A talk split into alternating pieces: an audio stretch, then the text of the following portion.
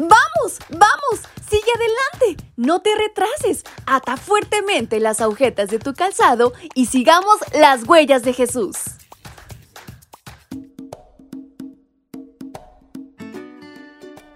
¿Qué tal chicas y chicos? ¿Cómo se encuentran hoy? Qué gusto poder saludarles y darles una cordial bienvenida en este viernes 10 de marzo a una edición más de este tu espacio de lecturas devocionales para menores y adolescentes.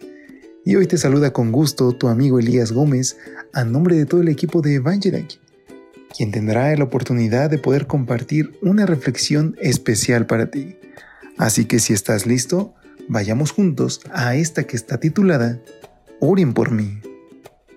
Éxodo capítulo 8 versículo 8 nos dice, Faraón llamó a Moisés y Aarón y les dijo, Orad a Jehová para que quite las ranas de mí y de mi pueblo, y dejaré ir a tu pueblo para que ofrezca sacrificios a Jehová.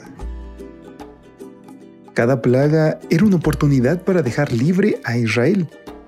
Dios le dio diez oportunidades. Cada una sirvió para que tanto los egipcios como los hebreos conocieran el poder de Dios. Ante mayor resistencia, mayor la evidencia del poder divino. Con el pasar de los días, el faraón se volvía más obstinado. Aquí encontramos una verdad. Las crisis que enfrentamos revelan que hay en nuestro corazón.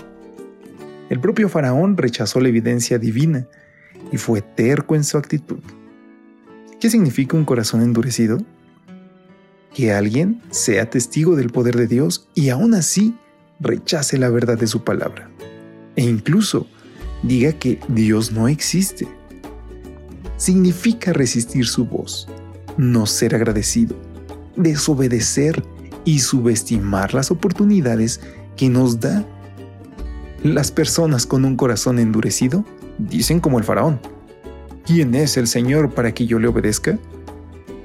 Las evidencias del poder de Dios son como los rayos del sol. No cambian los elementos, solo demuestran el material. Por eso, los rayos del sol derriten una barra de hielo y endurecen el barro al mismo tiempo. Las plagas demostraron de qué material era el corazón del faraón. Mira qué interesante esta parte. El faraón le pidió a Moisés y a Aarón que oraran por él y por la nación tres veces para que cesaran las plagas. Moisés y Aarón cumplían. Las plagas se terminaban, pero el faraón no cumplía su palabra de dejar ir al pueblo. En realidad, él no estaba interesado en ayudar a los israelitas ni en rendirse a Dios. Solo quería deshacerse de las terribles consecuencias de las plagas. Es triste, pero a muchas personas no les interesa el perdón de Dios solo quieren que los resultados de sus errores desaparezcan. ¿No te parece importante prestar atención a la voz de Dios y pedirle perdón cuando te equivocas? Él siempre te perdonará, siempre.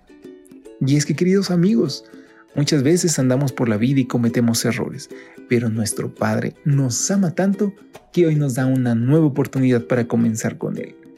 ¿Qué te parece si hoy aprovechamos esa oportunidad y le pedimos a Dios que sea el principal actor y que nos dé un corazón sincero para ya no volver a errar. ¿Te parece? Unámonos y despidámonos en esta oración. Querido Dios, Señor, quiero entregarte mi corazón y quiero rogarte que pongas en mí un arrepentimiento sincero. Nos ponemos en tus manos. En Jesús. Amén. Dios te bendiga. Hasta pronto.